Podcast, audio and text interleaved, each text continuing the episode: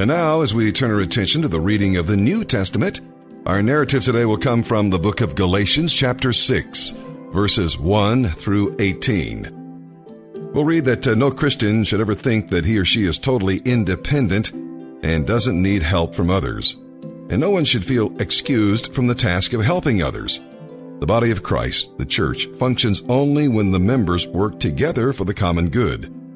Do you know somebody who needs some help? Is there a Christian brother or sister who needs correction or encouragement? Humbly and gently reach out to that person, offering to lift his or her load or at least help out a bit. When you do your very best, you feel good about the results. There is no need to compare yourself with others. People make comparisons for many reasons. Some point out others' flaws in order to feel better about themselves. Others simply want reassurance that they are doing well. When you're tempted to compare, look at Jesus Christ. His example will inspire you to do your very best and His loving acceptance will comfort you when you fall short of your expectations. Now, Paul says here that students should take care of the material needs of their teachers.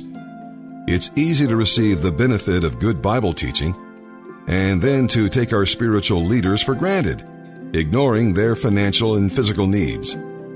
We should care for our teachers, not grudgingly or reluctantly, but with a generous spirit showing honor and appreciation for all they have done. Now, it would certainly be a surprise if you planted corn and pumpkins came up.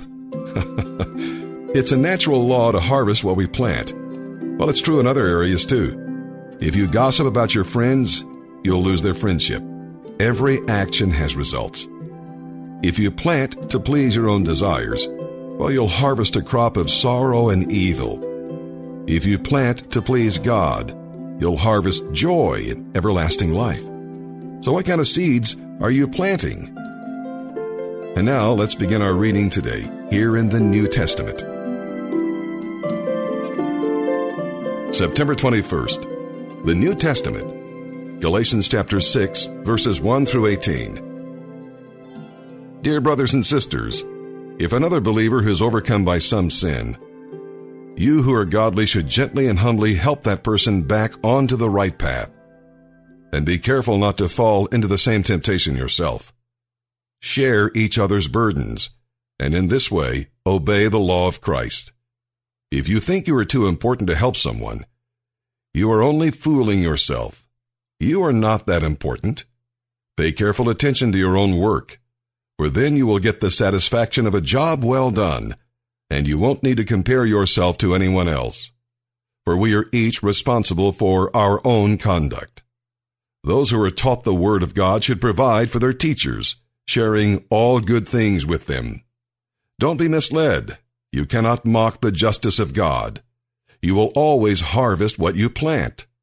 Those who live only to satisfy their own sinful nature will harvest decay and death from that sinful nature but those who live to please the Spirit will harvest everlasting life from the Spirit. So let's not get tired of doing what is good. At just the right time, we will reap a harvest of blessing if we don't give up. Therefore, whenever we have the opportunity, we should do good to everyone, especially to those in the family of faith. Notice what large letters I use as I write these closing words in my own handwriting. Those who are trying to force you to be circumcised want to look good to others. They don't want to be persecuted for teaching that the cross of Christ alone can save. And even those who advocate circumcision don't keep the whole law themselves. They only want you to be circumcised so they can boast about it and claim you as their disciples. As for me, may I never boast about anything except the cross of our Lord Jesus Christ.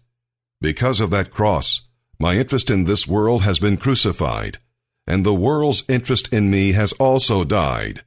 It doesn't matter whether we have been circumcised or not. What counts is whether we have been transformed into a new creation. May God's peace and mercy be upon all who live by this principle. They are the new people of God. From now on, don't let anyone trouble me with these things, for I bear on my body the scars that show I belong to Jesus. Dear brothers and sisters, may the grace of our Lord Jesus Christ be with your spirit. Amen. And now from the book of Psalms, here's Psalm chapter 65, verses 1 through 13. In Old Testament times, vows were taken seriously and fulfilled completely. No one had to make a vow, but once made, it was binding. The vows mentioned here as we read this psalm today involve promises to praise God for his answers to prayer. Although we may feel overwhelmed by the multitude of our sins, God will forgive them all if we ask with a sincere heart. Do you feel as though God could never forgive you, that your sins are just too many, or that some of them are too great? Hey, the good news is that God can and will forgive them all. Nobody is beyond redemption, and nobody is so full of sin that he or she cannot be forgiven. Access to God, the joy of living in the temple courts, is a great honor God had chosen a special group of Israelites from the tribe of Levi to serve as priests in the tabernacle. They were the only ones who could enter the sacred rooms where God's presence resided. Now, because of Jesus' death on the cross, believers today have access to God's presence in every place and at any time. Psalm 65, verses 1 through 13, for the choir director, a song a psalm of David. What mighty praise, O God, belongs to you in Zion. We will fulfill our vows to you, for you answer our prayers. All of us must come to you. Though we are overwhelmed by our sins, you forgive them all. What joy for those you choose to bring near, those who live in your holy courts. What festivities await us inside your holy temple. You faithfully answer our prayers with awesome deeds O God our Savior.